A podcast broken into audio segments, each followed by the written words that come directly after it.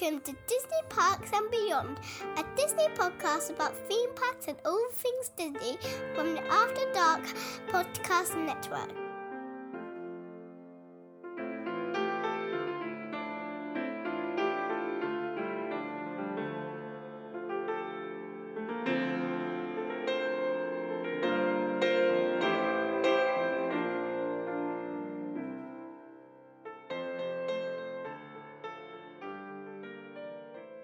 Hello and welcome for to it. another episode of Disney Parks and Beyond. I'm Nick, and as you can hear from the distraction, Craig is here.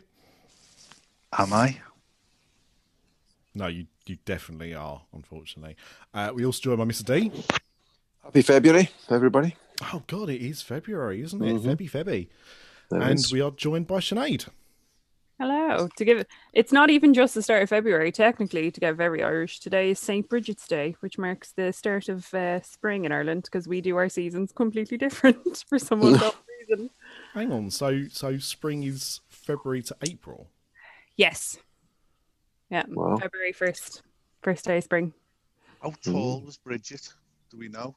Hang on, so that means summer's over by June. Yeah. Autumn is August, September, October. What the? Oh my God, Yeah. you are Didn't know that. no, that is that is a. I didn't know that we did our seasons different until I was about 25. I suppose why would you? Why would you think any differently? You just know what you know, right? yeah. Mm. Wow. There you Well, go. Don't say we don't teach you anything on this podcast. Occasionally we might do. Um, Usually by accident, though. Usually by accident, yes. Um, so Mr. D did uh, a very good Disney quiz for us last week. And thank Interactively, those- thanks to your technical support, Nick. It, look, it was a team Twitch. effort. Team effort, but yeah, I think Twitch is um, the way forward. I'm definitely looking to do some more stuff on Twitch in general. Um, I'm gonna do some more video content. So um, yeah, we'll, we'll put links to channels and get you to have a look at those and try and warn you when we're going to go live and stuff. But set your notifications, follow all that kind of stuff. But uh, yeah, it went very well, and we are going to be doing it again. And we're going to do the quiz again on a different night. we did Friday this time for a change, um, but we're going to do it Saturday or or another night. Uh, for those people that Friday didn't suit, because the, the problem when we do these quizzes, because we're out of the UK, is when when we do them, because you know we've got we know we've got people from Australia that have joined before, uh, we've got people from America that wants to join, and it's trying to get that right balance of of when to set the the time to do it. You know, we did our quiz last week at uh, roughly half past nine uh, UK time. Started probably about quarter to ten, um, and and you know that in in the states is like quarter past six. It's early doors still. People are having dinner, so you know we might we might go a bit later next time. I don't know, but uh, we'll let you know when there is another quiz coming up, and also there'll be one for Universal. So keep your eyes peeled for that over on that Universal podcast. But we're not here to talk about Universal. We're here to talk about Disney. And before we do that, it's only right that I ask what everybody's drinking. So, uh, Mr. D, what are you drinking? Okay, I'm back on the. Well, just woken the dog up. Oops, sorry. Um, back on the Chivas and lemonade, whiskey and lemonade, Ooh, in my proper whiskey drinking glasses. I love show these. Yeah. Craig, what are you Yes. drinking? Well, I drank a lot of whiskey on Friday night. Yeah, Uh, what did you drink that whiskey with? Tango? No. No, you lied. You lied to Fanta. everybody. Oh, it was Fanta, was it? Yeah. Oh, yeah, that famous drink, whiskey and Fanta. Yeah. Yeah. Weirdo. Um, so tonight I'm on Cherry Pepsi Max. Oh, good boy. Well, so am I because um, there is some beer in the fridge, but it was easy for me to reach the bottle of that. Well, it's so- £1.50 for two litres in the Coe, so you can't complain. You can't complain at those low, low prices. Other supermarkets, of course, are available. And for people that don't have a curry, like Sinead, you know, she doesn't get those deals. So, Sinead, what are you drinking? I have got a very thrilling sugar free apple and blackcurrant. Ooh, squash. Fancy and fizzy. Wasn't, Ooh. wasn't in the mood for any fizzy anything fizzy. No, no, sometimes it's the case, isn't it? Um, Mm. I think the, the thing that surprised me the most when I first went to America is they just don't do squash, do they? You don't get squash in No. America. They have the nearest you can get. I think is maybe Kool Aid, something like that. Kool Aid, yeah. Yeah, Do you do them little squirty things? Yes, yes, you can get the little squirty bottles now, but you know we would have like an aisle in a supermarket full of squash, and and for those that don't know, squash is, uh, I don't know, it's, it's kind of like um, undiluted fruit juice, isn't it? I suppose that you you add water to to um, to lessen the strength. Like I, Yeah. I saw a video recently where they had um, two vloggers. It was like a food, a food vlog, and um, you know one had uh, a, a day eating UK food in America, and one uh, you know a, a, someone in the UK eating American food, and they had like a Oh, yeah. menu and stuff like that. I watched a couple of those. Is it Well- Food Insider? Yes, Yes, yeah, I watched a few of those. They've done like Taco Bell and Five Guys and stuff like that. Well, Yeah. this one, this one was just a hodgepodge. It wasn't. It wasn't the menu from Right. a, a restaurant. It was just you know what Yeah. British people would eat or Yeah. whatever. Yeah. Um, and as part, so the the American person got a a meal deal, hmm like a Tesco meal deal or something, um, but also as like th- like the drink, uh, sent over a bottle of Ribena. Well, they didn't read the instructions on the bottle of Ribena, so they just Oh, started no. swigging it out of the bottle. and it's Oh, very, very sickly. You're watching Well, it, you're like just dying inside because you're you're waiting for him to pass out from a sugar coma. oh God. And then later in the video, he's like, "Oh yeah, I've just I've just been uh, informed that I'm supposed to mix that with water, so I'll, I'll try it this way now." Should the Al Trot's that as well. oh god, Now you'd be buzzing, wouldn't you? Unless it was sugar free. Crikey. no, I think it was. It looked like full fat. Yeah, Yeah. it was uh, messy stuff. um, right, so uh, let's start as we mean to go on, and let's have a look at what's been going on in the parks. After Dark podcast is sponsored by HHNUnofficial.com, the home of Halloween Horror Nights news and rumors all year round. Find us on the web at www.hhnunofficial.com. So stop the fog machines and clear the cobwebs. It's time for another episode of the podcast that's nearly the same as all the others.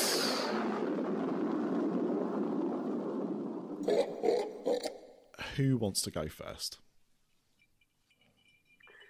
Talk about the Jungle Cruise. I think it's one of the bigger stories, so yeah, let's let's leave the Jungle Cruise.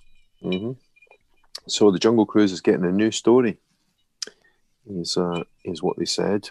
Um, I think they tried to announce it in a way that would mean that the die-hard fans wouldn't go absolutely mental. So they've kind of said it's it's not it's not a complete changing of the Jungle Cruise. It's it's more changing certain scenes on the story that connects them and adding in some new characters. Um, so it's a kind of maybe bigger than a tweak, but it's not a completely kind of rip it up and start again. It's going to be the Jungle Cruise, but updated. And they talked about it being more diverse.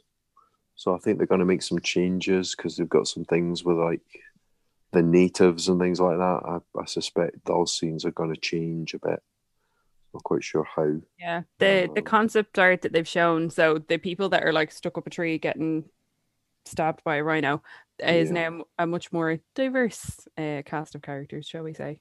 Yeah. Yeah. So, uh, what do you guys think of this? Changes to the Jungle Cruise. I Yes.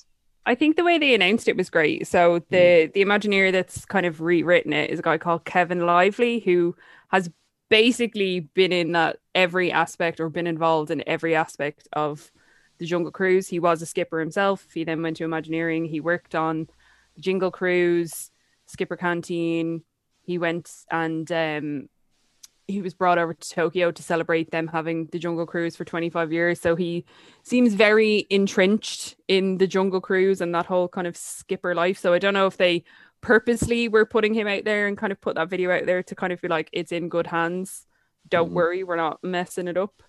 But Yeah. um, I think it sounds great. Yeah. I mean, you know, I think it's a great ride, and it would be. I'm glad that they're keeping the, the, the core of it, if you like. But but certainly it would be great to have some new scenes and you know update some of the animatronic animatronics maybe and some of the jokes. Well, I was going to say, you know, so I've never been on one of those boats, thankfully, but you do get people on certain attractions, and obviously the Haunted Mansion is another one where they feel it's their divine right to just um, say the spiel Mhm. Because they've they know it off by heart. Um, now, look, I'm not gonna I'm not gonna judge. You. No, actually, I will judge you. You're sad right? It's it's it's sad. Like if if that's what you think is is makes a good entertainment to, you know, ruin everyone else's experience because you know you can show your knowledge is far superior to other people, then you know I'm not on board with that. Um, ironic since we're talking about the Jungle Cruise and not being on board, but um, yeah. So for me, this is a chance to update the attraction, and also, you know, replace, as you say, replace some of those scenes. Um, do some new jokes, and you know, just just just do things a bit better. I suppose you know it's. Mhm. I mean, how long's Jungle Cruise, Cruise been open? Has it been? Is it like a not a day? I don't. Was it a day one attraction? I think it was, wasn't it? I think Yeah. it was, yeah. It's right off there, Yeah. like. Because obviously they had it in Disneyland. I have it in Disneyland. Yeah, and uh, I mean, it can't be that massive anyway. Well, the announcement I saw said that that didn't give a direct timeline, but it talked about it being later this year, so it can't be a a huge change then if it can be done within the year. Yeah, and I mean, I, I, at first I thought because of the time of the announcement, I thought, oh, maybe it's something to do with the the film, Hmm. but it doesn't appear to be anything to do with the film, does it? No. No, they haven't. They haven't specifically said that. No, I don't know if they'd. I don't know if they'd risk putting because obviously it took them a while from the time that the Pirates movie started coming out for them to start adding Jack Sparrow into the Mhm. rides. Uh, I suppose they're not quite sure what way the reaction will be to the Jungle Cruise movie because obviously nobody's seen it yet. So I don't know if they'd kind of jump ahead of themselves and add in stuff from that because it could end up being like the Haunted Mansion movie. You would imagine it Mm. wouldn't be because you would hope that they'd have learned from that, but still. Well, I mean, all of the all of the films other than that one, where they've tried to do based on attractions, have been been fairly good. And obviously, you know, Pirates is is a prime example of. Yeah, okay, it may not have always been great, but you know, it started off particularly strong and has earned them a lot of money. Um, they are, you know, this is this is being planned as a franchise. Um, you know, although no sequels have- have obviously been announced yet, they, uh, you know, they have been quite open in, in hoping that this will. be Oh, like they might do a Jingle Cruise movie then, mightn't they? Very possible. God, Kate would lose her goddamn life about that. I can see that being more like a, a holiday special though on Disney Plus than anything else. But, um, but yeah. So I mean, you know, I I think it would be really early to jump the gun and assume that it's going to be a big hit, and that's what they would need to do. I I, could, I, I think it would happen if if it does take off. I, I can see them doing the ride over and adding bits in from the film, but it won't be now. It won't be now. So, yeah, but I, I you know, I'm. It's good to see an update. I think. Yeah, I'm happy to see Yeah, what they do with it. So yeah, definitely. It's always. It's interesting that they're doing it this year. You know, being the fiftieth and stuff like that. Does that mean that they're going to actually be able to do this and keep the ride open, or are they going to take the ride down? And Well, I that's, guess uh, that's yeah. it. We'll have to wait and see, won't we? Yeah, I don't think we can we can guess on that one, but yeah, no, Mhm. certainly certainly interesting. I I know some people don't like it. I quite like the Jungle Cruise, but you know, having the same jokes and the same scenes for forty years, well, coming up to fifty years, um, does get a bit tiresome.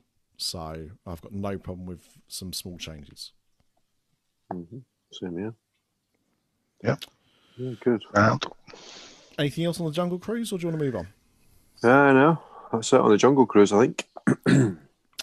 Let's have a look at the backside of the news. But um, Oh, um, Sinead, was there anything you wanted to uh, to bring up? Um, we've had a couple of details come out for the Epcot International Flower and Garden Festival. So it's Ooh. kicking off on March 3rd. It's going to run through July 5th.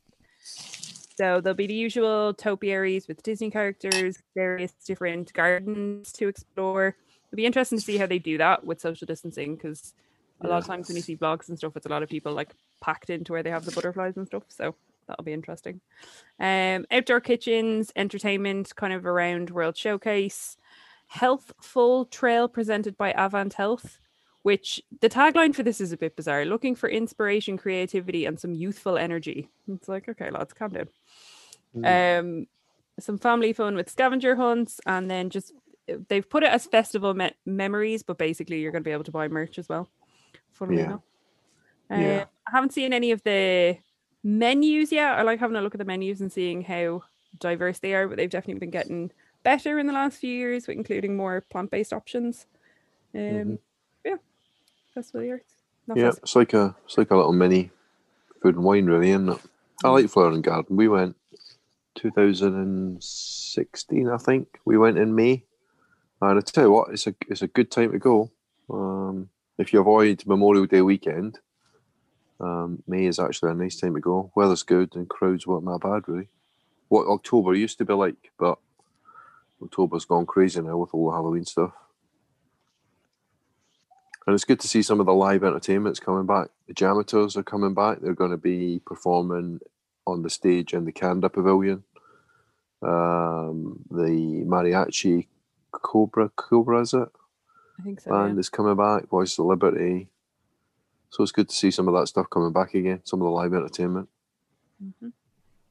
Yeah, it's it's it's something that I would quite like to go to. Um, you know, I think makes a hard time to go for some people because obviously it's normally during school term, isn't Yeah. it? So, Yeah. um, but you know, who doesn't love like flowers and gardens? hmm flying Well, for the weekend, Nick. Well, and you've got and you've got really a many. Well, I say many, but it's a pretty decent representation of food and wine as well. You know. Yeah, So you get a bit of everything, really. It's good. Park looks beautiful. The Is this the longest one displays they've are ever done, or is this just normal length?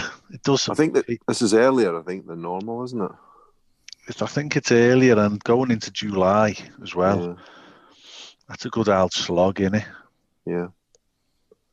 Yeah, some of those booths now are just pretty much year round fixtures, aren't Yeah. they just I'd love to go. Like, I'd love to. I'd end up throwing up around the world. I'm surprised they don't actually just make them permanent because even if you say there's down downtime on them, it's not going to be much, is it? No. No, because like at the minute there's what Festival of the Arts is running, Yeah. Mm. And then there'll probably only be a couple weeks, if even a month, between Flower and Garden and Food and Wine, because that usually Yeah. Um, it's sets up shop sometime- in August. Yeah, it's been Yeah. starting earlier, hasn't it? So, yeah, but do you know what I mean? Like, rather than have just have temporary things, just make them permanent. And you don't have to worry about them. We named the park the Epcot Festival Park or something. just have festivals. I Just mean, go from one. What do. It, it, literally what they do. Hmm. Just own it. Yeah.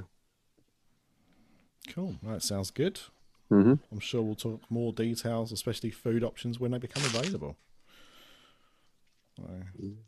Um, so Disneyland's opening on the 22nd of May. Everybody. This? Well, Is it? Well, no, but Well- that's that's the that's the day that California's Great America is opening up, um, which is the first California theme park to announce a reopening date. Okay. So Although I think Disneyland is going to let you eat there again, aren't they? yeah, So you so can eat in some of the outdoor restaurants. Yeah. that's correct. I think that's next week, isn't it? hmm Yeah. It's It's only coming up. Um, so yeah, it's it's the th- first theme park to officially schedule a reopening date. Um, So Disneyland, Universal, Knott's Berry haven't as yet done so.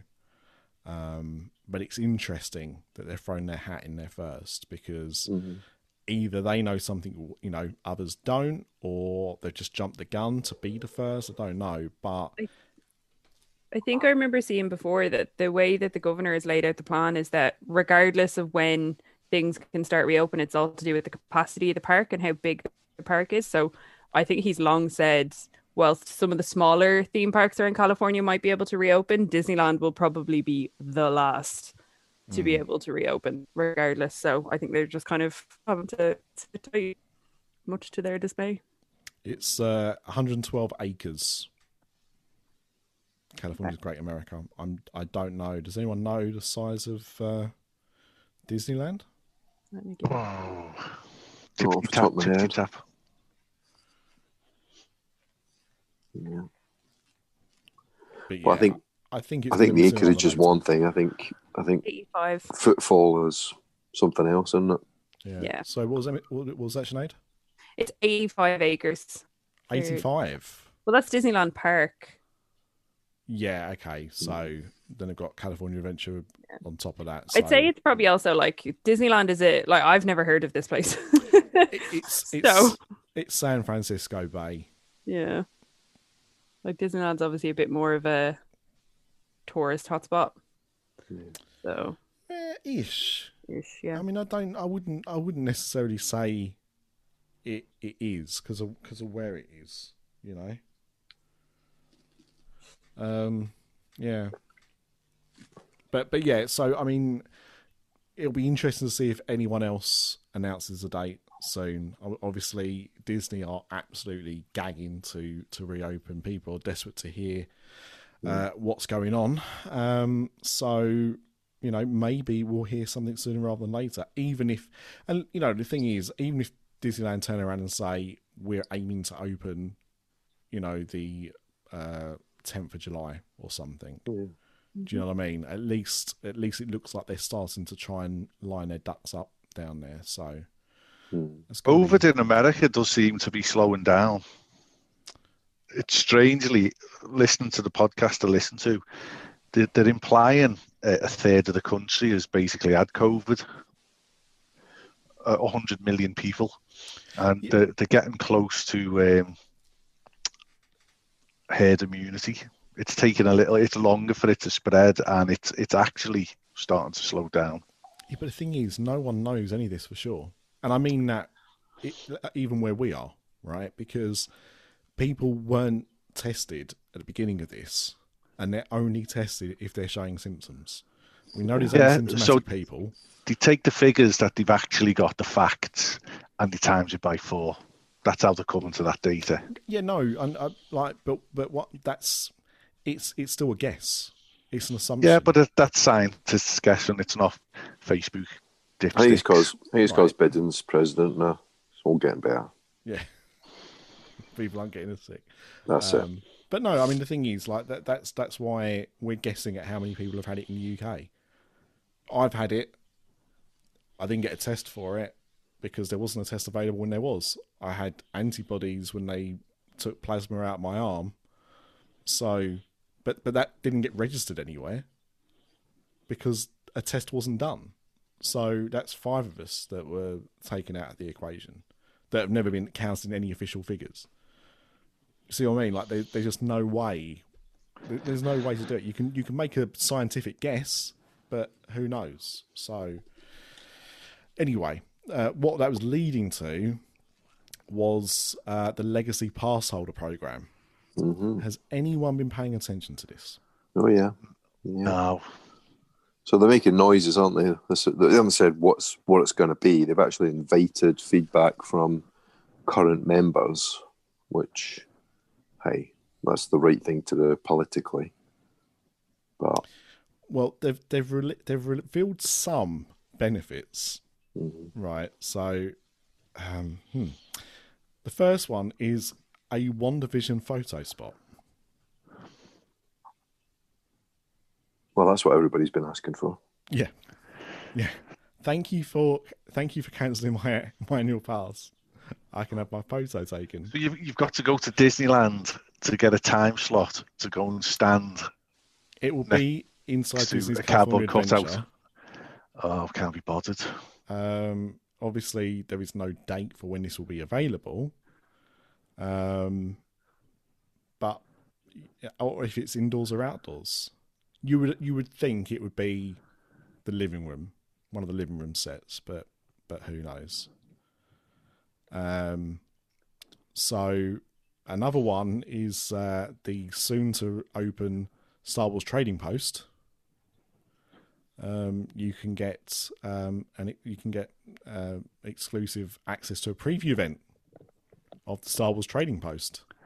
Oh, Are these are these making you feel that it's it's a worthwhile? Uh... no. Oh, There's 30% discount, isn't there, if you go for the shops and all that? For the Disney shops, they're giving 30% discount, but you've got to be able to go there. They're not giving it online. So you can't put Correct. a code in or something. So, again, what's the point? Who Yeah. cares? I mean, Stop this- pandering to them. Just cancel it and say, be done with it. We'll sort it out later. Do one. yeah. Um, it it that's- seems like very small uh, small benefits. Yeah. Yeah, I think what they're going to do is they're going to ask they're going to ask everybody what they think, but they already know what they what they want to do. Yeah. And then they only it only takes one person to get the right answer, and they'll say, "Well, you asked for this." you know what I mean, this is what you're getting, and you and you, it was what you wanted. You asked for it. You know, Joe Joe Pasquale from Indiana, Montana said uh, we'd like this, so there you go. I've given it to you. I know I saw on a video that I was watching that they have sent out like a survey to pass holders to kind of get Mhm. engaged um, Yeah, on things and what they would expect from the new kind of system whenever that might come into effect. So Yeah. I guess they're kind of trying to figure things out. yeah. I think they know the answer. Already got it there ready to go, haven't they? I think Oh, so. probably. But They'll the have thing principles. that- They'll have they'll have principles about what they want to do. They haven't just they haven't just said right. We'll stop that one and we'll we'll look for feedback and then we'll develop a new one from scratch. They they know where they want to go with it. There might be tweaks based on feedback, but Yeah. I'd Fundamental. Still say- two. I was going to say, I'd say it's been in the works for years, but COVID's just kind of amped it up. Yeah, Uh, we're two years away from being anywhere close to being normal, and that's all. That's a moving end game as well. It's it's constantly changing. Yeah. So just get on with it. Stop moaning. it's just I, I just feel that you know those benefits I, I, they're they're like the lowest hanging fruit they could offer isn't it an exclusive photo op and a preview to a shop that's going to open in a few weeks anyway Yeah. it just seems just seems bizarre i mean you- you know All I the know- vloggers are dusting off their cameras, charging their batteries. last. Um, I mean, I know that we've got. Um, I, I know one person in the UK, that fellow uh, After Dark podcast host Michelle. Uh, she's a Disneyland pass holder, so these perks, these legacy perks, are of no Yeah, not necessarily no interest to her, but they they're actually not. I don't think she's particularly bothered by Marvel or Star Wars, but um, yeah, I mean she she couldn't even use them if they would. And I, I, look, I I get it because it is considered a local park, so they are expecting most of the pass holders to be local people. I I get Even if that, she, but even if she could get the thirty percent discount online, she'd get battered for frigging import tax, wouldn't she? Oh my god, yeah. Well, Sinead probably knows that better than us, but Do you know what? It's actually not that bad. it depends, doesn't it? Not as bad as I thought it would be. Yeah, you you can you can strike lucky. I mean, I remember years and years ago, I bought uh, an Ola's Wet Ola Wins. Oh, what what's that? What's the miniature What now? man called? Mini- Winsky. The miniature man. yeah, the, the the company that makes all the miniatures. Oh, Oh. Ola Winsky or whatever. I can't. Remember. Oh pronounce yeah, Um, and yeah, they Orlowski did, or something. yeah, they they did um, you know, most of the stuff is quite small, but they did a quite large uh, Cinderella Castle, um, you know, Magic Kingdom, and it was it was about I want to say it was about three hundred dollars or something, and we got it on a promotion when it was. uh, We we got quite a, a big sum off of it, so it might have come down to like two hundred dollars or something. So we ordered it, but we had it sent to my sister-in-law, or my future sister-in-law, um, because she was still there at the time. So we got it sent to New York, and then when she moved over, she brought it with her in her luggage because we knew the you know I mean number one the shipping would have been ridiculous because it was a huge box, but also because of the cost, the import tax would have been huge as well. So it's probably illegal. I didn't realise that at the time. Uh, but uh, yeah, it, you I've I've been stung a few times, but but sometimes like it was still cheaper for me with the import tax to buy from shop. Well, what was Disney Store US at the time? Yeah. Like Vinylmations. Uh, like if I bought a tray of Vinylmations, Remember them? oh, I've still got a load of them.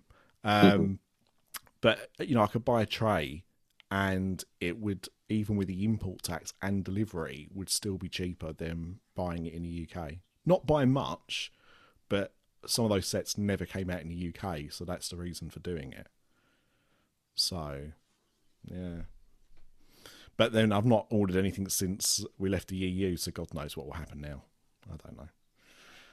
Um, Craig, did you have any news you wanted to talk Well, I've got a secret, and the secret is out. Guess what is reopening on the 7th of March 2021?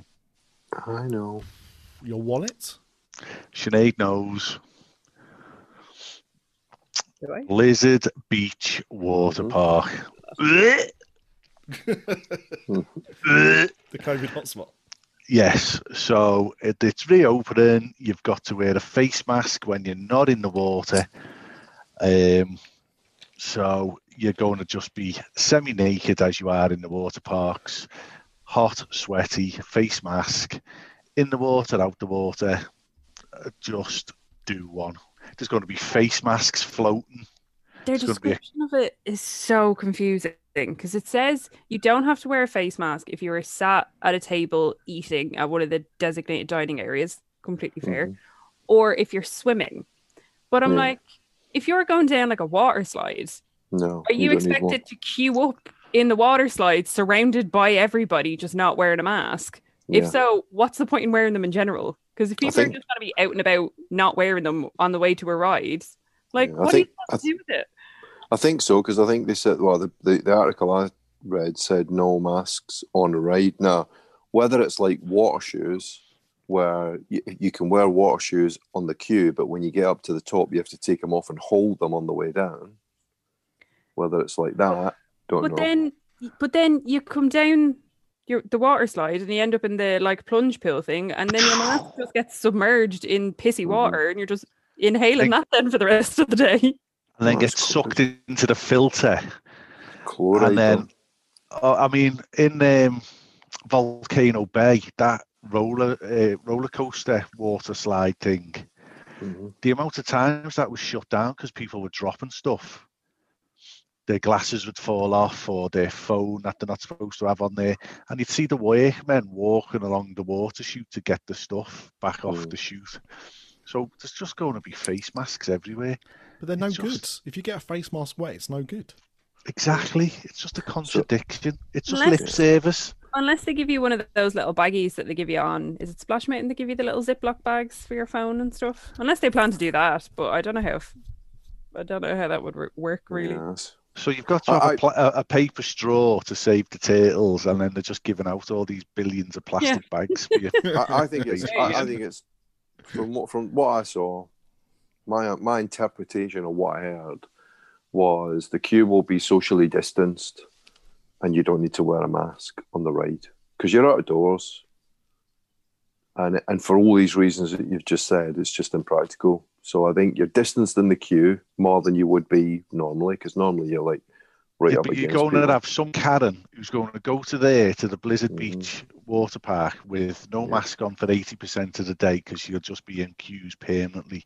And then when she goes to the Magic Kingdom, she's getting tasered because she has to Mhm. wear a mask while she's outside. Yeah. But she'll be screaming blue murder. I didn't have to do it in the queue to go on the chute. Mhm. It's just going to be murder. Well, they won't because I, I don't care. I'm not interested. But because I'm not going. It's it's sixty nine dollars plus tax per adult, and this does me head in. A three to nine year old is sixty three dollars plus tax. America does me head in with them ticket prices, but whatever.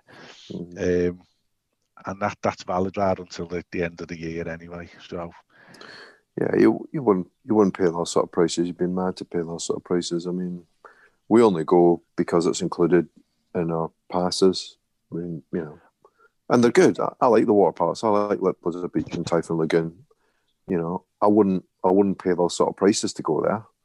But if it's included, it's quite good to go there, particularly if you've had a late night the night before. Maybe you've been at extra magic hours or whatever. Get up a bit later the next morning, go to the water park for half a day, and then go back to your room and go out in the evening. It, it's great. It's a great addition to the holiday if you're staying on site. But if I wasn't staying on site, I'm not sure I'd bother, and I definitely wouldn't be paying sixty odd dollars for one day in the water park. Yeah. You know, To we do we do cabanas, don't we, when we go to water parks? Because mingling with other people is just manky.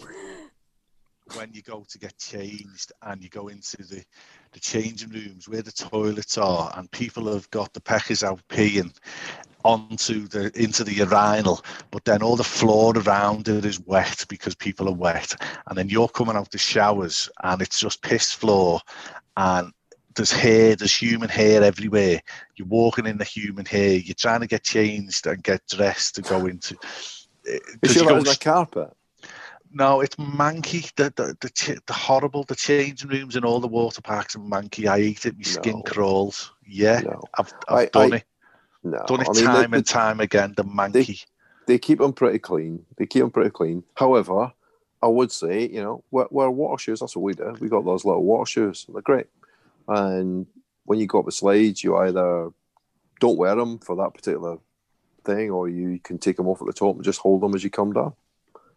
But yeah, I wouldn't. I wouldn't walk around bare feet. But um, but they did a pretty good job of keeping them clean. However, it is nice for us that all these other people go in the cabanas because then we think, well, they're they're the ones that are pissing on the floor. So thank God they're in the cabanas today oh, we because just it's quite it's quite nice in the toilets those days. we just piss in the cabanas. Yeah, that's why I don't ever go for a cabana. Dirty boy. The only cabana I've ever had is a chocolate bar. Um, did you know that this is the 30th anniversary of the DVC? Yes, saw it in the news. I actually I was having a at six. scroll on a Shop Disney there, and you can actually get a, a lovely um, DVC necklace with diamonds around it if you really wanted to show off that you're a DVC member. You can also get cufflinks as well if you're so inclined. Well, Mr. Ripley, I'm sure he's already uh, trying to find uh, where to buy them from. Um, we uh, we've got on Morlando. If we've already recorded it, Kevin Curtis Allen is on talking about DVC, and I come off that record and went straight on the DVC website and started pricing up buying DVC. why? I did a Um, huge amount of research on it about two months ago. Not just about buying it, but about buying second hand and renting points. And it's it's really complex, but yeah, there's a there's a couple of good episodes in that we should Yeah. seriously think about. We we had uh, Dougie on a good few weeks ago Yeah. talking about DVC, and we didn't include it in the episode because obviously his own financial information is his own financial information. But he shared it with me and Kate, and Kate actually did it up. And Yeah. once you've kind of paid your initial like ten years, because I think he has the Polynesian as his home resort, but like he's basically getting two weeks in Poly for next to nothing then for like the rest of his life. Yeah, it's the dues, isn't it? You just you just got to pay the dues. But I mean, it was it was after listening to that episode that I that I got interested in it again because I've priced it up seriously priced it up about three times since we've been going to Disney World, and I wish I'd done it originally because uh, and I don't remember exactly what it is what it was back then, but we looked at the Animal Kingdom when it was for sale, and if you look at the points that resell now, we could have resold them for about double what it would have cost us back then. So we would actually have had all those holidays and made money reselling it. But it is a minefield. There is a lot. There's a lot to it. I mean, I I got seriously, I got anally into the detail of it. Plus, all, plus they've changed it now with Riviera. There's a big change there. right? So anybody buying Riviera or beyond has got com- well, if they resell, if they buy a resale, has got completely different, a completely different contracts, different rights. And and that's when I said what I did about why that that's kind of what I meant. It's not that hmm. I mean obviously, you know, DVC works for people, but from everything I've I've heard people talking about it of recent years, it, it's not the deal that it once was. We when we went in 2017, we sat there. What a, what an absolutely wonderful morning! Right, no hard sell, all the pastries and breakfast you can eat. Um, they give you all they the time. out with you, or we had we took carrier bags. Um, the, the the lady who, who had us in our little room was lovely, and we were offered the Polynesian, and we could have had the Polynesian in 2017. 100 points, I think it was, is the minimum, Yeah. I think he's 125 now. right? So it was 100 Yeah. points, and it was seventeen thousand dollars. And we said to her, "Look, there was two families in that group, so she would have been getting double bubble." And she said, "Look, you, you're coming back in 2019. You're doing a big family holiday. You're spending. I mean, we spent what on the holiday about 17 grand, I think, in the end." She said, "That money." You you buy this DVC now, right? And I will guarantee you all get rooms wherever you want in 2019. And we Mm. just didn't do it. And I, I went on there the other day, and I, I only quickly went on it for like half an hour. And I said, I want to go for two weeks every year, which we don't do. We do two weeks every two years, three years. But he wanted to sell us 300 points. And it was something like $58,000. And it was but- like, But what you what you do is you, you, you buy the number of points you need to get a holiday every every two years. yeah, exactly. The only the only the only point is you've got to pay your dues every year. Yeah. Um, sorry, when I said 125 points, I think it's 100. I think you can buy 100, but I think it's 125 points now To get, to all get the- all the perks Yeah. that go with it. It used to be if you had any points, including resale points, you could get the perks, but they've been chipping Yeah. away at that to try and make sure that you only buy from Disney. But I know so once you've hit that like threshold of being have having enough points to get all the perks and your discounts and all that kind of stuff, I think then if you get additional points to maybe be able to go every year if you wanted to, you can get them from resale for much, much cheaper. You can, but there are some rules about about combining points from one resort with points from another resort. It is there's quite a lot to it, really. We should we should do a proper show on it because I'm- there's a lot of people out there that you know. There's kind of three parts to it. There's buying from Disney. There's actually buying resale from Disney. A lot of people don't know that that you can Mm, actually yeah. buy resale from Disney. Then because they buy buying a lot of resale. they they Yeah. rebuy a lot of their own DVC back. yeah, they Well, get they get first option on everything. So yeah, first Yeah. refusal, don't they? When someone Right. wants to resell, yeah. and they do buy some of them back. Uh, so there's there's buying from Disney and resale from Disney. There's buying resale from the the a third party, if you like, um, and then there's renting points. So there's kind of three different parts to it. I suppose the handy thing, because I, I was chatting to Dougie recently, and obviously because he's based in Scotland and hasn't been able to get over, he was able to sell a good few of his poly points. Um, because obviously people within America can do it. So he was able to kind of not lose out on all of his points and still kind of make a bit of cash from it at the same time. I mean, making cash for it, he's paying for them anyways, you know what I mean? But he was Yeah. able to kind of like make back some of the cost and not necessarily waste them. Sure. Yeah, it goes. You know, you can put that towards your dues or or whatever. Yeah, exactly. Uh, March, Mister D. March. Should, should we do an episode in March? Yeah, yeah, can do. Yeah, yeah, can be ready for that. March Madness. March. Yep, sure. Back to the um, 30th anniversary, though. There's a couple of things um, significant about that, aren't there? You going to say anything else about it? Yeah, the one the one that I I picked up on was the fact that the the DVC. Sorry, give it its full title: the Disney Vacation Club Member Lounge, Mm-hmm. overlooking Epcot in the Parks Imagination Pavilion, is to remain open through 2021. That's right. Yep. Uh, available was noon close. till seven daily, starting the first first of Jan. Oh no, sorry, open noon till till seven 6, daily, yeah. starting first first Jan. The hours are just to eleven till six. hmm Um, it offers a convenient and comfortable place to recharge while visiting the theme park with casual seating. Is there any other type of seating Is there Seat like, Formal nails seating. in your yeah, back. There's formal seating, yeah. uh, Broken com- glass, sir. complimentary beverages, device charging stations, Wi-Fi, computer stations, a printer Ooh. because they've still got some 1996 technology, and mounted Dot tablets. matrix. I'm surprised they haven't It's got mentioned a fax machine. Yeah. You, you can sign out of the page, yeah. You've got to get it back before closing. So it's a little bit, you know, it's it's like um, a a less exclusive and obviously much cheaper uh, Club Yeah. 33 without the Yeah. fancy food. That's right. And there's also a scavenger hunt. Is that what you're going to talk about, Mr. D? Yeah, scavenger hunt. Yeah, selfie scavenger hunt hmm for DVC members. And then I think there's going to be some merch as well. 30th anniversary merch. Yeah.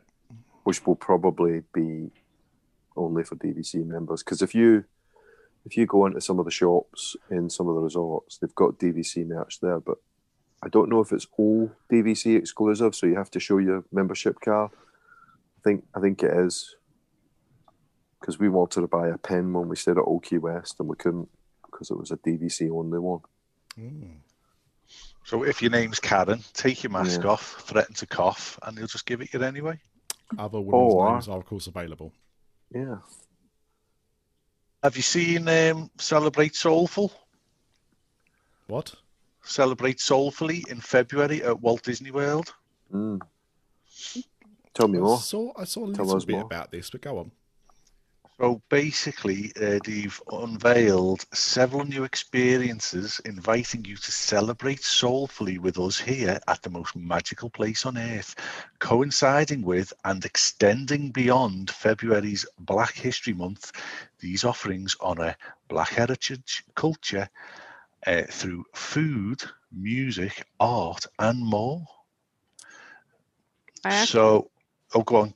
there's there's a whole like they've had a whole kind of thing on Shop Disney where you can get a ton of T-shirts that have been designed by black artists that reflect the movie Soul as well. So they're all up on Shop Disney US because Shop Disney in Europe wouldn't get anything quite so fun.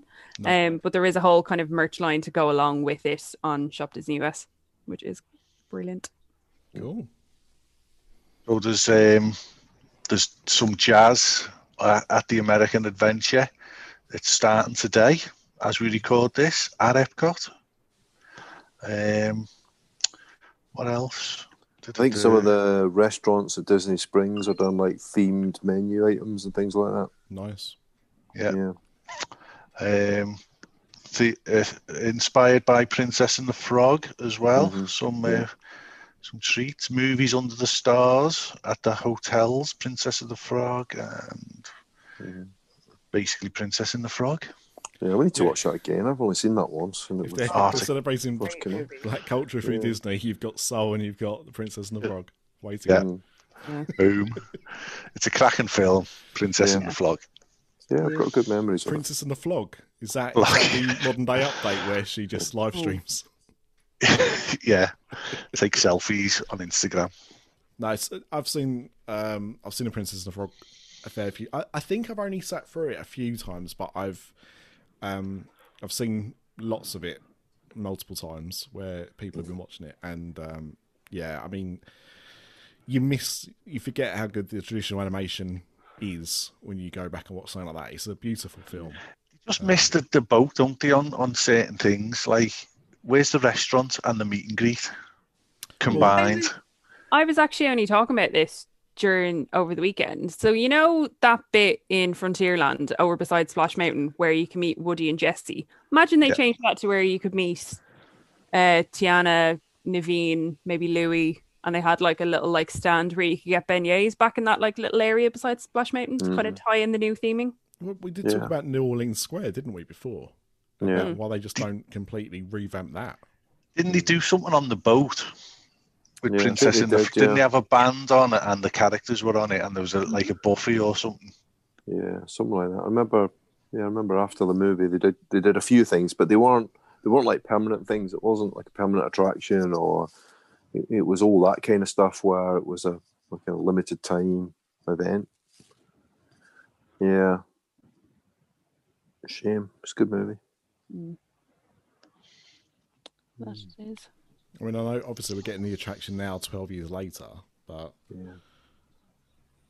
yeah, it's it's weird how uh, underrepresented I think that is in the parks, especially because it, it did seem to be quite popular. I know mm. financially, you know, one of the one of the reasons they they stopped doing traditional animation was because it wasn't bringing in sufficient numbers I think for the I think cost. Disney. But Yeah, I think Disney need to look at these things a little bit differently. So, all right, if the movie absolutely bombs, then then fine, you know, it's dead. Then, but if the movie does well and is popular, even if it isn't like an absolute, you know, record tr- breaker, For example, Tron, yeah, um, that billion dollar uh, Yeah. industry, and 30 years later, they're building a coaster. Well, I know, I know, but if it if it fits the theme of the park or fits the theme of an area, or if it lends itself to a really good attraction, then then why not? Because if you look at some of the classic attractions, well, look at look at Splash Mountain. It's a hugely popular attraction. It's based on a movie that most people haven't seen, right? So it, it doesn't have to link to a blockbuster movie, really. If it's a good if it's a good attraction, look you know? at look at Alice in Wonderland. Yeah. Alice in Wonderland was, you know, quite a flop for Disney. Like it really mm-hmm. wasn't that popular. It, Yeah. It's become popular over time, but when that film first came out, you know, it didn't have good reviews. It didn't do very well at the box Yeah. office, and and that was like you know a very early dark ride for them. So. Yeah. You know, it, it doesn't have to be this this huge success, and also No. as well, like Disney's excuse of oh well, how much you know hand drawn animation costs to computer animated. If you look at the bo- if you look at the budgets of these films, right, especially nowadays, I mean, F- Frozen two cost more than Princess and the Frog did. You know what I mean? You know, th- this stuff hasn't become cheaper over time like you thought it might do. It's actually, if anything, got more expensive. So I don't buy it. And when you look at the films that weren't successful for Disney, that were, you know, hand drawn animation, well, you got crap like Home on the Range. Like, you can't blame the animation style if the film looks awful. And I, and I mean from a story point of view. I mean, Home on the Range actually looks like a very well drawn animated film. But I just find the characters and the setting and the storyline bloody awful, and the songs. Um, you know, it's it's, it's a weird, it's a weird, uh, it's a weird flex, I think. Yeah. But uh, but there you go. Yeah, so there you go, Disney. Take note. You know, if it's a good film and it fits your theme in and it makes a good ride, do it. People love to been eat, and people love to meet characters. I, I, I don't know how you can lose. No, No, no, No. not at all. and if it's a good attraction, it'll it'll be popular, right? Whether it whether the movie was just good or whether the movie's great, you know, financially. It, if it's a good attraction, word of mouth will spread and it will be a popular attraction. Uh, just wanted to quickly touch upon um, the latest development at the Mexico Pavilion. Hmm? Um, at the Grand The wall come down. No, no, not Oh. yet. A matter of time. Um, yeah, the Grand Fiesta Tour. Um, they decided that they, they wanted to upgrade the ride, so um, they've replaced the three Cali- Calaberos with uh, cardboard cutouts. Nice. It's absolutely atrocious. Yeah. Oh dear, Disney. Have I have I told you about uh, a friend of mine that went to Disney on Ice, and they took their niece because they you know they they were too old to go, but you know taking a niece justified them being able to go in her eyes. And uh, when it got to like the interval, there was a sign that said uh, "Have your picture taken with a Disney princess." It's fifteen quid. So her niece says, "Oh, I want to have a photo taken with a princess." So she went, "Oh, okay." you know, it's a treat for you, so we'll, we'll do it. So they queued up, queued up, and got to the front. It was a cardboard cutout. Oh Ah. my god. Yeah, 15 quid. Outrageous. it, it may have been a tenner. Either way, you had to pay to have a picture taken with a cardboard cutout. Absolutely amazing scenes. Um, dear. yeah, I, I mean, I'm, I'm assuming this is temporary. Um, there have been some problems with those animatronics over the years um, that we discussed, but it's it's weird, right? Mm, Yeah. very So strange. Donald Donald went missing towards the beginning of the year. and uh, his two partners have followed suit. So now they're just replaced with cardboard cutouts. Weren't they new animatronics as well? Uh, from when? Sure, they've We been did. updated recently. Yeah, they did update. They did update it a bit. It was quite a few years ago now, but not like you know, less than ten years ago. But it was a pretty minor upgrade, I think. Yeah, I mean, I think. I, th- I think. I mean, I, I, I say replace it with Coco. If I'm honest. Oh no, I love the three caballeros. I know, I know you do. I know people do, but let's. Well, be when honest. it closes, we'll get you the cardboard cutouts. Mm, No, but come on, like Coco deserves something there. I think. Oh no, absolutely. And it, like Coco is my favorite Pixar movie. I think it is beautiful. Yeah. But I would be a little bit devastated if Three Caballeros went away. Yeah. But such is life. Um, I don't think we talked about it last time, did we? The Sorcerers of the Magic Kingdom. Oh yeah. Oh, yeah, did, did we talk about it last Uh, episode? I don't think so. well, we talked about it on on Friday during the quiz, I think, didn't we? Is it going away? Is it? It's gone. Oh, it's gone. Yeah, it's gone. It was the. I mean, we used to go in and get a pack of cards, and then we'd go to the first window, and then we just couldn't be bothered. It was just too much work. So what you'd do is you'd stand behind somebody and watch what they were doing.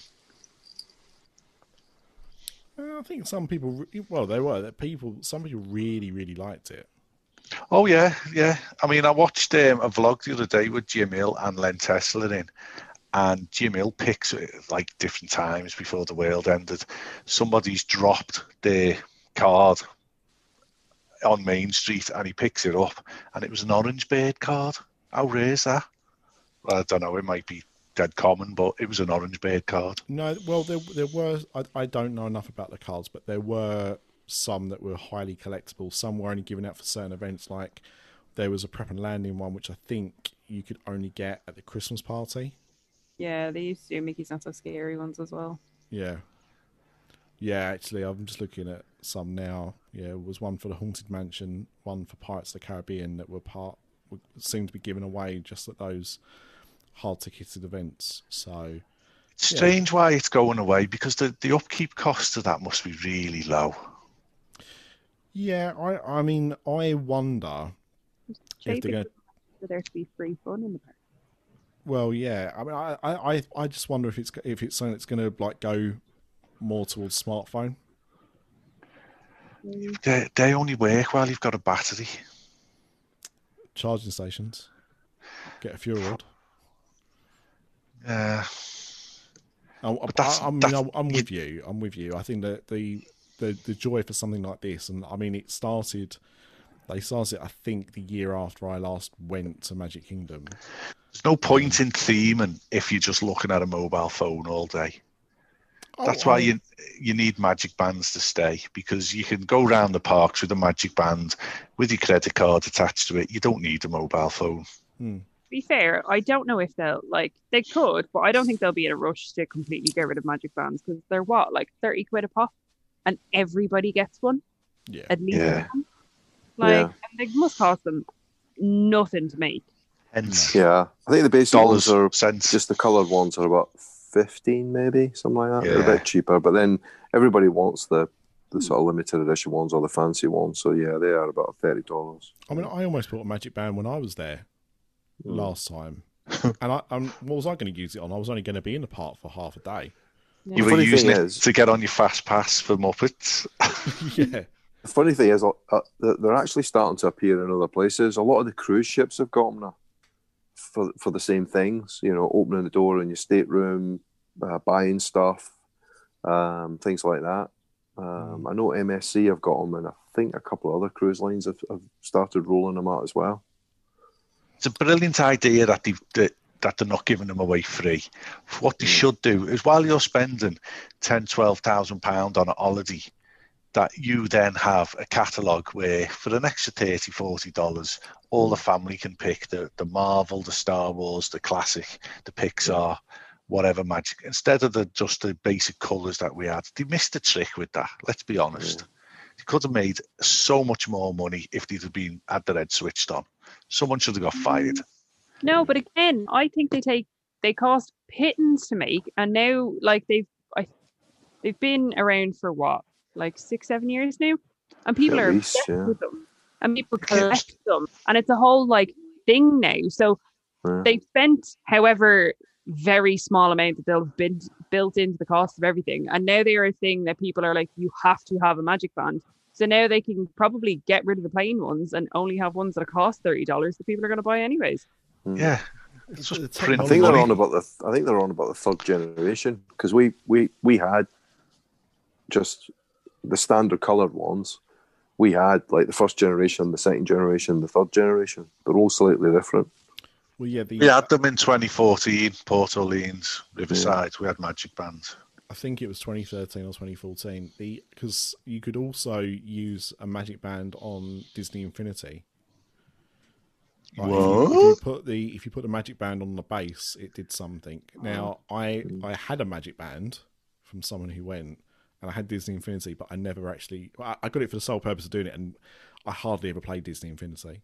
Like I, it was such a good idea Could of a have been game, great.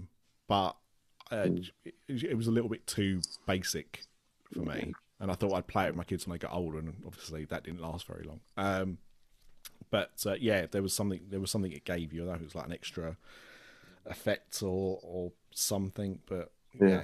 it, it did Yeah. something. But the the problem with magic bands now, you know, when when magic bands started, people didn't have watches, smartwatches. Now everyone's got a smartwatch, or Yeah. lots of people have smartwatches. Now, if you, I'm talking, you know, if you've got like your standard kind of Fitbit, well, you're not going to be able to do that too much of that. But you know, people with Apple watches or um, like the the Samsung equivalents, or you know, Huawei. Um, Or even even just phones. You know what I mean? I mean, back, Yeah. I suppose back when they were developing, if they were launched in 2013, they were obviously developing them for years and years before that. Mm. And you know, no disrespect to the US, but I used to travel a lot to the US for work, and there was there was definitely the US were definitely slower in adopting mobile phones than than Europeans. So, you know, And although even- they, although they've been around pin. for quite Chip a and long pin, time, yeah, yeah, contactless. yeah. So so there was probably you know Disney probably just didn't see the writing on the wall really that everybody was going to take their phone. You know what I mean? The phones were going to get smaller. We're going to get more powerful. Social media, blah blah blah. So everybody takes a phone now, don't they? I Yeah. mean, you just wouldn't go anywhere without your phone, pretty much, which is kind of sad but true. The next Oh. thing they'll be turning off is the 5G, is the Wi-Fi in the parks. well, They're just, building five G towers, aren't they, Yeah, Yeah. in Walt Disney World? yeah, and improving the five G. So Yeah. I, th- I think, I think that might be a borrowed time thing as well. Nick, Um, you're you're driving this podcast. Just put it in reverse gear for a minute, will you? Back it up. I will back it up for you. Beep, beep, beep, Yep. beep. Right, okay. So here's the history of the Grand Fiesta Tour, starting the three Caballeros, okay? Originally, it was called El Rio del Tempo, or Del Tempio, and it was an opening day attraction October 1st, 1982. But then it closed in 2007 and it reopened the same year as Grand Fiesta Tour, starring the three Caballeros. Um, and then in 2015, the audio animatronics of Panchito, Jose, and Donald Duck were added. So 2015. And they were actually recycled animatronics from the Mickey Mouse Revue attraction, which closed in 1980. There you go. Everything you need to know. Right, stick it back in, in gear again. Let's go forward. Well, on that though, that just goes to show that yeah, they were new animatronics, but they were using parts that were over Yeah, twenty five years old, yeah, thirty years old. Yeah. So yeah, I'm not surprised they broke down. I was gonna say because I went on it in 2007. That was my first time there, so I didn't even realise it was a new attraction because I wouldn't have done it. It was my first time. Um, and yeah, thinking back, they, there were figures of them, but I don't remember them moving. I wouldn't remember them moving because they weren't moving.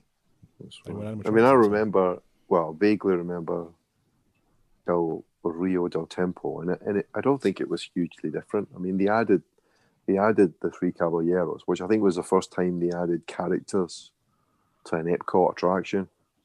Obviously, they've done it since with Frozen, and now they got Remy and stuff. But Um, But yeah, I don't remember the original attraction being hugely different from from what it is right now.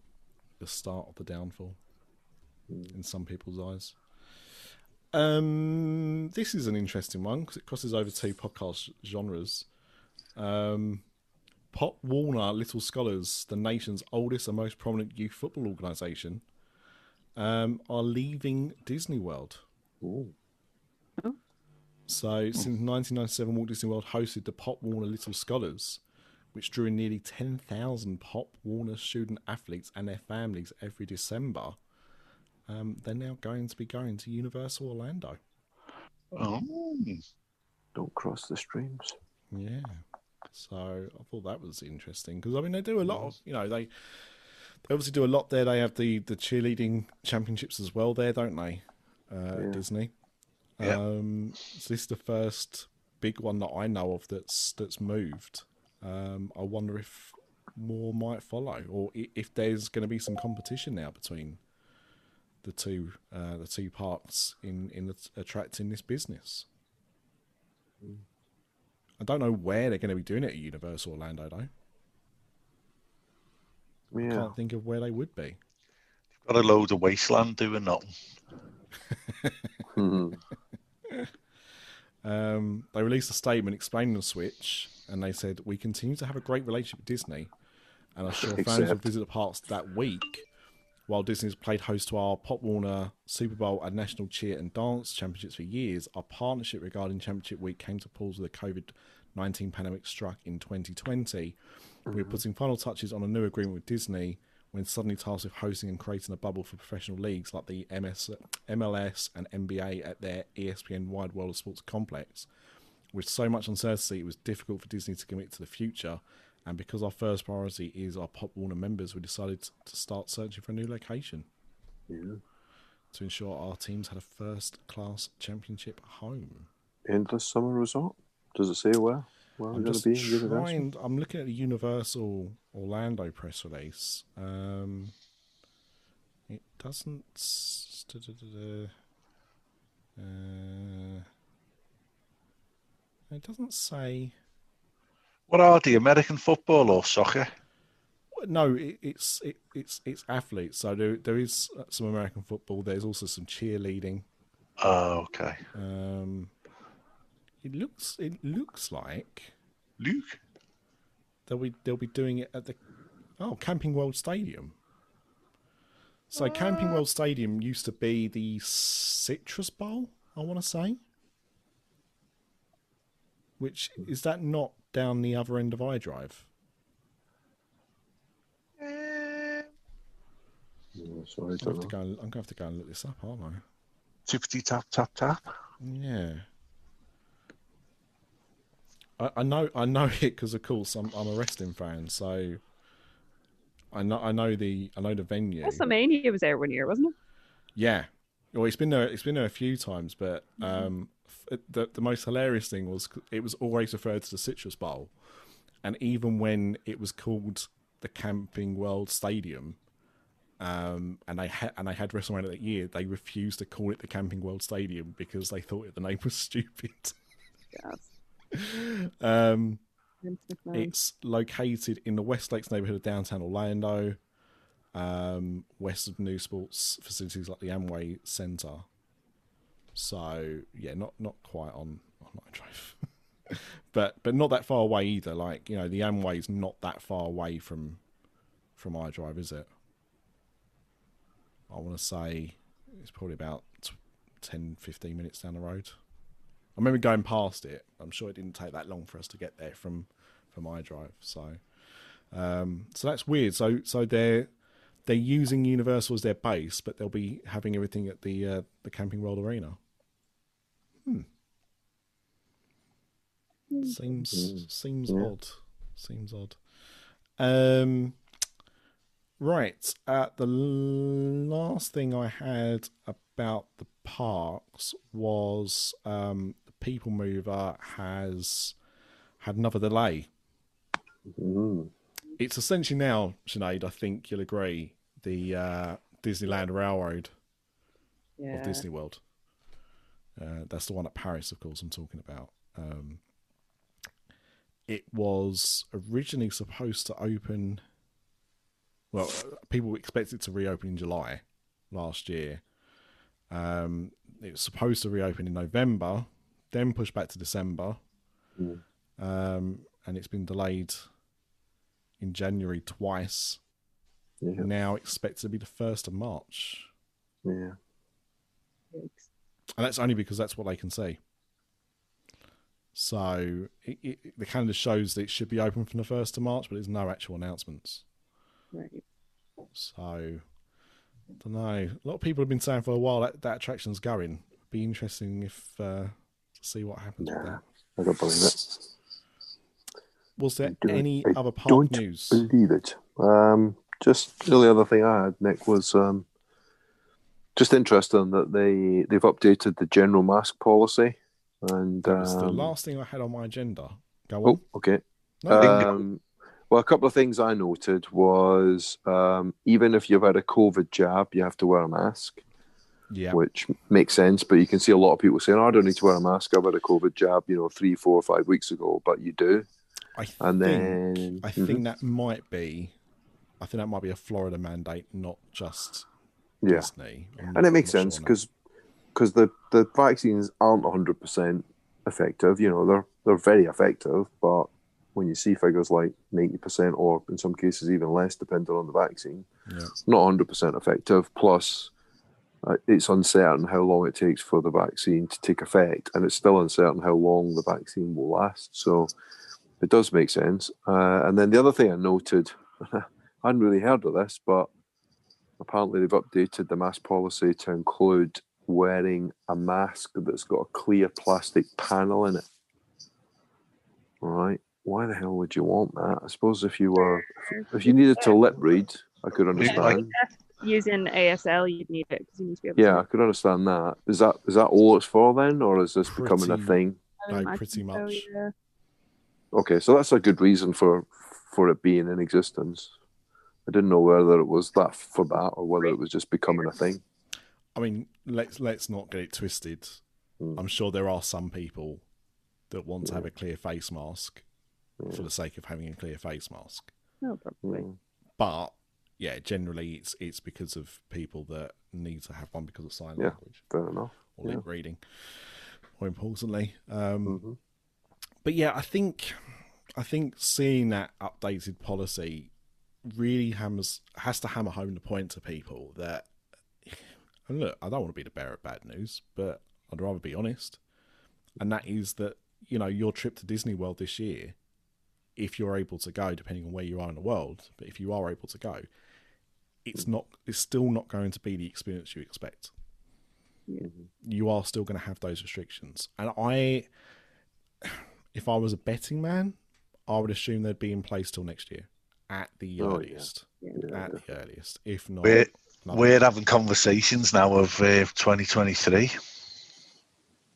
I think with the masks, anyways, like, yes, a lot of people will kind of be able to get the vaccines in the next however many months, but purely from like a being able to manage guests, if you just have a blanket policy of regardless of whether you have a vaccine or not, you have to wear it, it's easier for them to manage.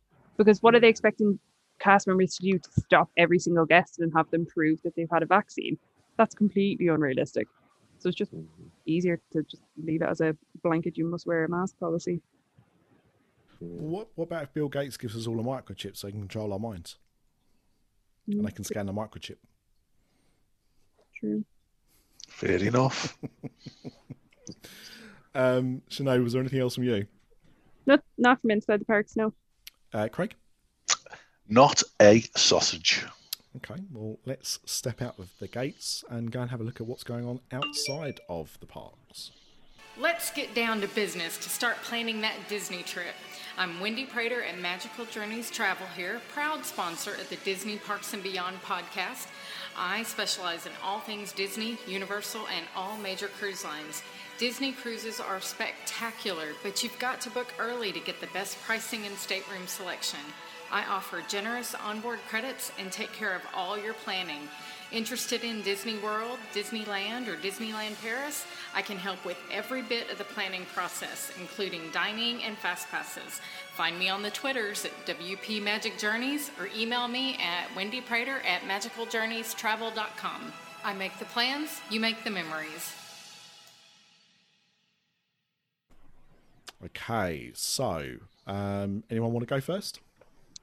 I'll go first purely because I feel like the big thing is probably Star in the lineup for Star, but I have a daft thing. So we mentioned Gideon's before, the ridiculous place that does the ridiculous sized cookies. Well, they've brought out a, a Valentine's one, um, which is called the Eternal Flame Cookie.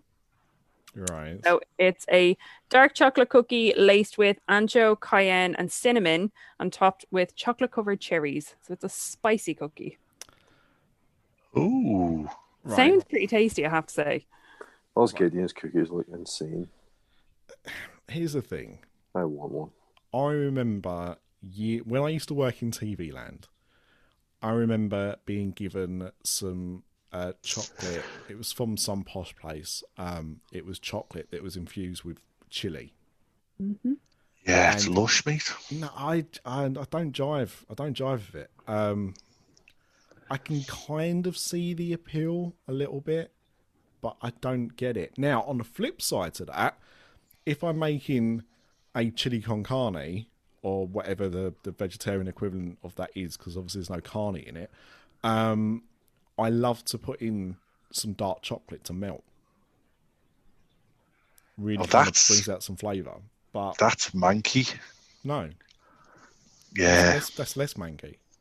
I had a chili hot chocolate in New York in February last year, and it was lush. Yeah, but that's that's something different. It's chili and hot chocolate. And also that's that's a Mexican thing. That there's Mm. you know it's it's not just we'll just throw some chili in it. You know It, it's it was a it was a Mexican chocolate shop.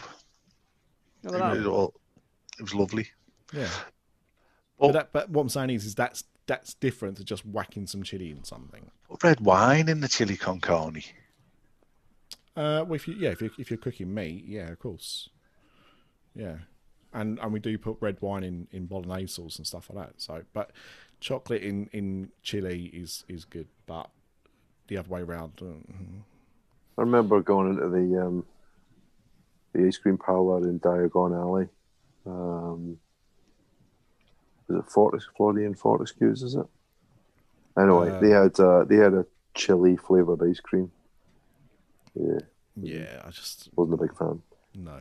Chocolate chili flavored, I think it was. Hmm. Not a big fan. Just give me the chocolate, keep the chili. I think the so would would be keen to try. it. To be fair, I'd ha- quite happily try any of them. Yeah, yeah, I think that's the thing. I, I'm definitely up for trying one of them. I think I think the queues and stuff are ridiculous, but yeah, Uh, Although I get- don't think it's been too bad recently. Um, it was like I was watching a vlog the other day, and it was like midday, and if you were to join there and then, it was an hour and a half, which sounds probably a bit much, but it's a virtual is. queue, so like you can go and get dinner and then get your cookies afterwards. But how long would it take you to drive to the Winter Park location and drive back again? You could probably do that in a lot less than that. yeah. Oh yeah, definitely. You you could do it. I think a round trip is about forty minutes. Yeah. Yeah. Yeah, it's it's not it's not it's not that bad at all. Um, actually, on the same subject though, should I know you brought up Valentine's? Um, I did see that Build a Bear Workshop have announced a a new baby Grogu for Valentine's Day, which uh, is is the same baby Grogu, or it looks to be the same baby Grogu plush that they had prior to to Christmas, uh, but this time he's holding a red heart. Oh, It looks absolutely cack. to be fair, most of the Build a Bear stuff's cack, innit? No, I disagree. I think some Oh, of the it's- build no, some of the build bear stuff is is actually really good. But They all look like roadkill. What? Yeah, until you until you put stuffing in them, you're not supposed to buy them flat, Craig. You're supposed to fill them with stuffing. Nah, the grim. You know what they're like up in Liverpool. I mean, going to build a bear and come Well, out with it- four of them up their jumper, but I was gonna say they just, they can't just fill steal them up. them. Yeah, yeah. All the kids in Liverpool think they're supposed to be flat. I think the whole concept of Build a Bear is quite fun. Like we've done some with my daughter before, and you know, going in and you know choosing how much fluff you want and choosing the heart you want to put in there. And you know if you want it to talk and all that kind of stuff. Like I think it's I think the whole process is actually quite cute. You pay a premium for it, but it's quite a fun little thing to do. But unless you're Craig and you just you just take the flat ones and walk out the shop, then that's different. That's Not different taking myself, to be honest. Although I did nearly end up being a store manager of a Build a Bear over here once, big times. Just think of staff discount you could have helped us get. You monkey bear. Stop. You got sometimes Sinead, you got to think of the bigger picture No, I and do not just apologise. yourself. Okay, that's all I'm saying.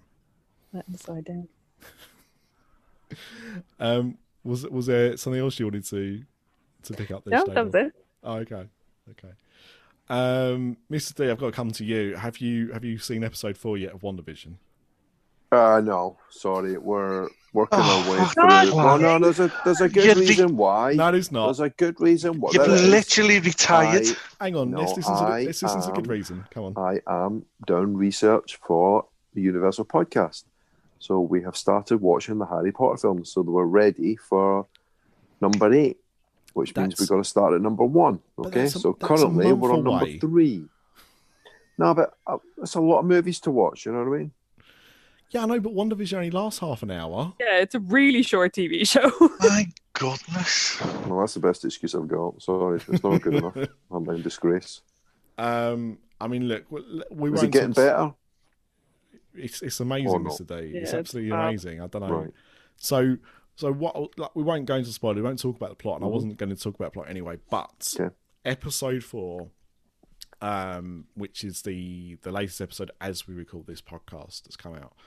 Um, it's the episode where it all starts. All the all the puzzle pieces start fitting into place. Yeah. So what you've seen, so so episode four, Misty, is is not like the others. Okay. Well, I had to. Yeah, that was on a trajectory that was going to have to change at some point, wasn't it? Yeah. So I'm, I'm, I'm literally looking at um, Lisa Washington as posted the the screen cover of the WandaVision Disney Plus, and it's like Disney are putting their own spoilers out almost because people have been kicking off that they don't get it because everyone's spoon fed now with the plot of everything. Everything's dumbed down. People's heads have fell off because they didn't explain what it was from the off. So now it's all in the advert. So now I find myself not wanting to look at absolutely anything to do with it in Yeah. case it gives anything away. Um, I don't think. I don't think. I'm just looking at, at the the thing you've you've just mentioned there. Um, I've seen that before.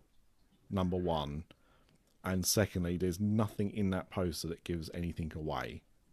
But the, the No, big, I- the big, the big telly there is clearly the 80s. I didn't want to see that. It ruined it. right, but it was it's been known ever since that it's going to go through the decades, and we've even talked But I- about it on here.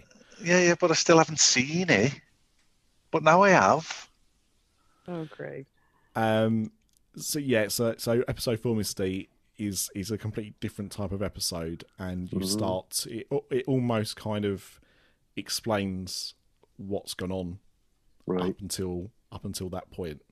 right. So if you're like, well, I don't really understand what's going on, well, whilst you won't get, you know, obviously you won't get all of the answers, hmm it will it will better frame what is actually going on Okay. and it's my favorite episode so Mhm. far just because i think the way they've done it is is incredibly clever um and the reason they've put it there because my wife said well why did they you know they could have put that at the start and i went but it wouldn't have worked it works better being where it is because now you're starting now it's starting to put everything into place for you hmm um, Yeah. But that's the episode that for her has has she was enjoying it, but she was she was like getting anxious about what's going on. She just wanted to know. Now Yeah. she's got an idea, so it doesn't answer all the questions, but you can Mhm. start filling in some of the blanks, and it's it's really Yeah. well done. Very very Good. good telly. Um, Good. yeah, I mean it, it is my Friday highlight. Right. Except That's I keep good. watching it on Saturdays, so Mhm. that's I've got to change that habit. But um, Okay. That's great. I'll make. I'll find the time in between, in between the Chamber of Secrets and the Prisoner of Azkaban. Yeah, it's a good uh, it's a good uh, aperitif. Yeah. Yeah. Uh, but yeah, that, that show for me is, is getting better. Um, I was talking to my Marvel uh, loving friend about it today while we was watching wrestling because obviously WandaVision was more exciting than the wrestling we were watching. And um, yeah, I mean, he's he's read some of the comics that this is kind of potentially based around, and yeah, he's he's fully invested in it. And um, yeah, I think it's gonna I think it's gonna have a big payoff. Um, we were also discussing the, the upcoming shows as well. He's he's kind of convinced me that Winter Soldier might be better than I'm giving it credit for. We'll see. We'll see. Time will tell on that one. I'm still not overexcited, but uh, yeah, WandaVision can keep carrying on its on its lovely path as far as I'm concerned. Um, I know you was talking about. I just got to the bit bit actually in Mickey Waffles where you're talking about WandaVision, so I haven't listened to it fully. But then you you were only up to episode three when you recorded that. Yes. yeah. No, I love it. I just Yeah. I think it's so it's such a nice change Yes. from like everything else that has been coming out from everywhere. Like it's something that's just so completely different. Um, I'm loving it. Absolutely loving it. How's your family reacting to it, Craig? Uh, I Grace hates it because she doesn't know what's going on, and she hasn't got the patience to sit there. So she's we're making her sit there and watch it as a family on a Friday night, having our tea, and um, she sits on her phone with a gob on. Even episode four, she sat there, but she's twelve, so she was lo- she was watching it out of the corner of one of her eyes, begrudgingly. Yeah, It's um, her lookout, mate. Her lookout. Yeah. Weird. Um, Mr. D, was there anything you wanted to talk about from outside the parks? No, I didn't have really much from outside the parks. No. Uh, Craig, what about you? Just excited about. I'm wishing the month of February away because I'm excited for Disney Plus Stars. stars. Yeah, the big reveal. And we we got a hell of a lot of information last week, didn't we? You know, Sinead, was you was you kind of alluding to that? Yeah, so they've re- kind of released the full list of everything, um, and various different news outlets have it. I found on CNET, so they have like a full list of all of the TV shows that are going to be going on to Disney Plus um, when Star releases, and then all of the movies as well. And it's like overwhelming the amount of content that's going to get added to it at the, at the one time. This is um, And it's still, I- I'd still argue there's glaring omissions as well. Oh, definitely. Yeah, I they're would- holding stuff back, aren't they? Yeah. I was buzzing for last Friday because there was articles everywhere at the start of January that dinosaurs was going to go on to Disney Plus. Only went on to Disney Plus in America, and I am raging about it. Yeah, I just I don't understand. So I was talking to someone about this the other day, um, because I get so you know there's some Disney films that are missing or were missing, weren't they? Like Incredibles two didn't come on Disney Plus for a while, um, and Enchanted's still not on there. And I get that there are some existing contractual obligations that they've got to see out before they can add content. I get it, but you know, and obviously we saw it differently to you, Sinead, but Dinosaurs in the UK was shown on the ITV, which is like our third biggest channel or whatever, in the 90s. Never been repeated, uh, or, or certainly not been repeated since the year 2000. And, you know, I don't, I don't see that anyone would have the rights to it. That's the thing, because like I couldn't find comfort, because like I loved dinosaurs when I was a kid. Like I was obsessed with it. Me and my brother had all of the toys for it. And I was buzzing that it was going to go on because I was like, well, clearly, because I think Hulu had it for a while and now it's been specifically added to Disney Plus. And I was like, why the heck hasn't it got added over here? It makes no sense. Because, like you said, it's not as if anywhere shows it. No, no, it's it's so bizarre to me. Like not even like the Disney Channel showed it. Do you know what I mean? It's not. It, it's so so weird that we get stuff like Boy Meets World, Yeah. which you know had a similar kind of story. Was on a, you know, they kind of crossed paths in when they were on, but you know they were they were there kind of similar times on on TV, and that's on Disney Plus. But Dinosaurs isn't still. It's so weird. And yet okay, you can VPN or whatever if you want to go down that route. You know, there's ways of finding it if you want to. A lot of But effort. and, and the only way to get it in the UK, it seems, is to get an, a German DVD. Yep. Of the entire series, which has the English soundtrack. So, just just bizarre, just bizarre to me. But anyway, I, you was going to talk about some of the content. Yeah, I like I won't go through everything because we would literally be here for half the evening. But um, there's a lot of things that I'm quite excited. Buffy's going on to it, which I'm thrilled about because I started watching it on Amazon Prime and then kind of gave up. So I'm intrigued to. I'm intrigued, but there's a lot of like big shows going on to it. So, um, Grey's Anatomy, which I know is one that people tend to rewatch all the time, is going on to it. How I Met Your Mother, um, Scream Queens. Like there's lo- Ugly Betty. There's loads and loads of TV shows going on it. And then as for the movies, there's probably like a hundred different movies that are going on to it. But um, And we've got stuff like Deadpool 2 going on Mm-hmm. it. And some, not all of, but some of the Die Hard films, which again is a bit of an odd one. Yeah. but, you know, Mm. But- yeah, people are worried about, well, are we going to get adult content? Yes, yes, we are. That's the whole point. yes, yeah. So they also sent out some visuals of how it's going to look, where you can like lock the different ages. So depending on kind of what you're quite happy for your kids to have access to, because I'm I know you've said before that you're quite happy for your kids to watch anything that's rated PG. So I think you can set it by ages rather than necessarily just whether it's a U or not. So you can set it at different kind of like rating levels um to lock down the different profiles if you want. So they seem to have added a little bit more customization rather than it just being it's a kid's profile or it's not a kid's profile. Well, you seem to talk- have a bit of customization.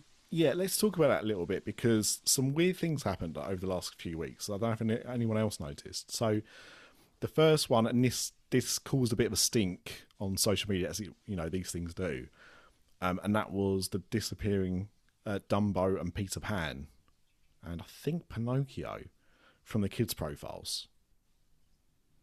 Did they? Yes. Yeah. So, and and I mean the kids profile is so stupid on Disney Plus. Basically, if it's not a U, it's not on the kids profile. Mm. Now, I can completely get twelves and and stuff. Not as much content as a twelve, but you know all of that stuff I, I get. But basically stuff that's PG. No, it's not on the kids profile. And you know, if you go on, you know, Netflix have got kids profiles. We've got a kids profile for our kids on Netflix, and that has things that are PG as well. Hmm. You know, and PG is parental guidance, parental guidance recommended, right? That's what that means. So it's not that your kids shouldn't be watching this; it's that you might want to watch this with them Yeah. Or you might want to watch it first or whatever but to just so yeah so things that had uh you know films that generally had a disclaimer before the start of them to say you know this was made at a different time and you know Yeah. has outdated references they've just been taken off the kids profile now the impact of that uh well i think it's the impact of that because it happened at the same time is i went on to disney plus one morning and some of the avatars that we've got were blank Ooh. there was just nothing there. Um, now I had, uh, sorry, not not what was me?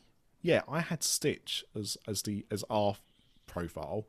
The kids had, I think, Dumbo, and uh, we had another one that was Spider Man. Okay. All, all gone. So I went into the avatars because you can obviously change the avatars, and they'd disappeared Oh, they just weren't there. Now they did add some new avatars, but they've replaced they've replaced the avatars basically. So there's a new Oswald one, Oh, cool. Which wasn't there before. Um, but Stitch has gone. Dumbo has gone. Um, Spider Man has gone, and they've added some new ones. And and it was such a weird thing because we had Disney Life for years, and Disney Life would add avatars, but it wouldn't take they wouldn't replace them. Yeah. I mean, how much how much room is that taking to have some avatars? It's got to be Yeah, tiny, right? So why? Yeah. And the selection that they have, anyways, is terrible. Well, again, again, compared to what you got on Disney Life, Hmm. you know, you had so many, you had too many, if anything. Um, and now you get about 10 or 15 per category. Yeah. So bizarre. Um, so yeah, so I don't know if that was if that was you know the reason for doing it, but it certainly happened. So if you're missing avatars, that's why they've they've replaced them, and instead of giving you the replacement, you've got to actually go and manually find a new one. So Strange. there you go. Um, that was the case on Apple TV. You know, that's what I'm using on. You know, it might be different on other services, but definitely on Apple TV, that's what we uh, we experienced. Um, and yeah, I recommend. It's one of the shows that's launching on the uh, on the start date. Um, Atlanta. Uh, I think both seasons are going on there straight away. Cracking show, underrated show. Go and watch that. It's great. Um, was there anything else from you, Sinead? No, that's it for me. I just had a couple of uh, two things. They're both related though. Um, so the first one is that um, I saw uh, I saw an article that uh, Emperor Kuzco in The Emperor's New Groove was actually based on Donald Trump. Oh dear. Yeah. Um, yeah. Uh, apparently, one of the producers uh, said um, that the theme was, "What if uh, Donald Trump was on a farm in Nebraska?" So I, I don't know the significance of Nebraska necessarily, but but there you go. Um, while I was, or, or when I saw this article, I'd actually been doing a a bit of research about the Emperor's New Groove for uh, a potential upcoming project, and um, I'd forgotten. I, I I knew about this, but I'd forgotten about it because I hadn't heard about it for a while. Um, about the documentary that was made about the um, the Emperor's New Groove. Uh, anyone aware of this at all? No, no, don't think so. So Yeah. the em- the Emperor's New Groove didn't start off as the Emperor's New Groove. It, it became the Emperor's New Groove, but that's not how the project first started out. It was going to be uh, a much more kind of um, I don't want to say serious film, but um, not not the like the comedy film that it became. And uh, Sting was originally uh, asked to to make the music for it this would have been about 1997 ish, I think. Um, so it was, you know, at the same time, you know, Phil Collins was, you know, heavily into doing Tarzan at that time. So this was, you know, another Disney film where they were going to get a popular, um, you know, m- music artist of the time to write some songs for it. And um, as part of them doing this, uh, Sting's wife, Trudy Styler, who is a documentarian, was going to make a documentary about it. Um, so, so she did that. Um, it was called Kingdom of the Sun originally, and quite late in production, over halfway through, they decided that it wasn't working, and they basically scrapped it and started again because they had a release date to hit. Um, so all of a sudden, Sting was out of the out of the picture. So they weren't going to go down that route anymore, and his songs were no longer going to make sense because they were about the plot of the uh, the film that doesn't, didn't exist anymore. So, um, so she made it. You know, she carried on making this documentary, and it's called The Sweatbox. It got a very limited release for Oscar season in 2002, but it's never had an official release. It's kind of been in the vault. Um, it is available to view on certain internet sites, like maybe YouTube. Maybe don't want to don't want to tell you for sure. Um, so I'm actually going to watch that this week. Now that it's out there, um, it's it's supposed to be a very interesting behind the scenes documentary, and of course, being done outside of Disney, you know, by someone outside of Disney, it's not going to be uh, your usual kind of um, you know sweet and saccharine thing that you're used to. So um, so yeah. So if you want to go and check that out, you can you can do some Google searches, see what comes up. That's all I'm saying. Okay, But uh, yeah, that's I mean, I, isn't it? Have, have we all seen the Emperor's New Groove? Yeah, but oh, again, quite a long Oh, time ago. yeah, when well, it first came out on DVD, I think. Donks. Yeah, Yeah, I love it. It's one of my favourites. Yeah. Uh, it's one I saw much later after it, it come out. I'd kind of avoided it, thinking it because it was a it was a flop when it came out. So I assumed it must be it mustn't be very good, and I think it's it, it's great, very underrated film. Big fan. Um, so yeah, go and watch that. And Craig, I just want to going back to some discussion we had uh, on the on the quiz. Um, I'm watching Lilo and Stitch today. It's a, an absolutely beautifully animated film. You're talking absolute hogwash when you say it's not a good looking animated film. Uh, I didn't say that. You did say that. I said it just wasn't a good film. No, you said it was an awful. You said the the animation was horrible. Well, I don't remember saying that. I dispute that. Yeah, yeah. I mean, you'd, you'd had a few tangos and whiskies by that point. So. Yeah, the 70s cop show coming 70s to Netflix soon. or possibly Disney Plus. We don't know. Yeah. We don't know. won't be Um, Disney Plus, maybe Stars, but won't be Disney Plus. yeah, maybe. It's definitely not going to be on the kids' profile on that one. No, it definitely won't be. Um, was there anything else before we wrap up? Not from me. No. Cool. Well, in that case, I will call this episode to a close. So, thank you all for joining me. Thank you, dear listener, for downloading. And we will be back with another Disney Parks and Beyond in two weeks.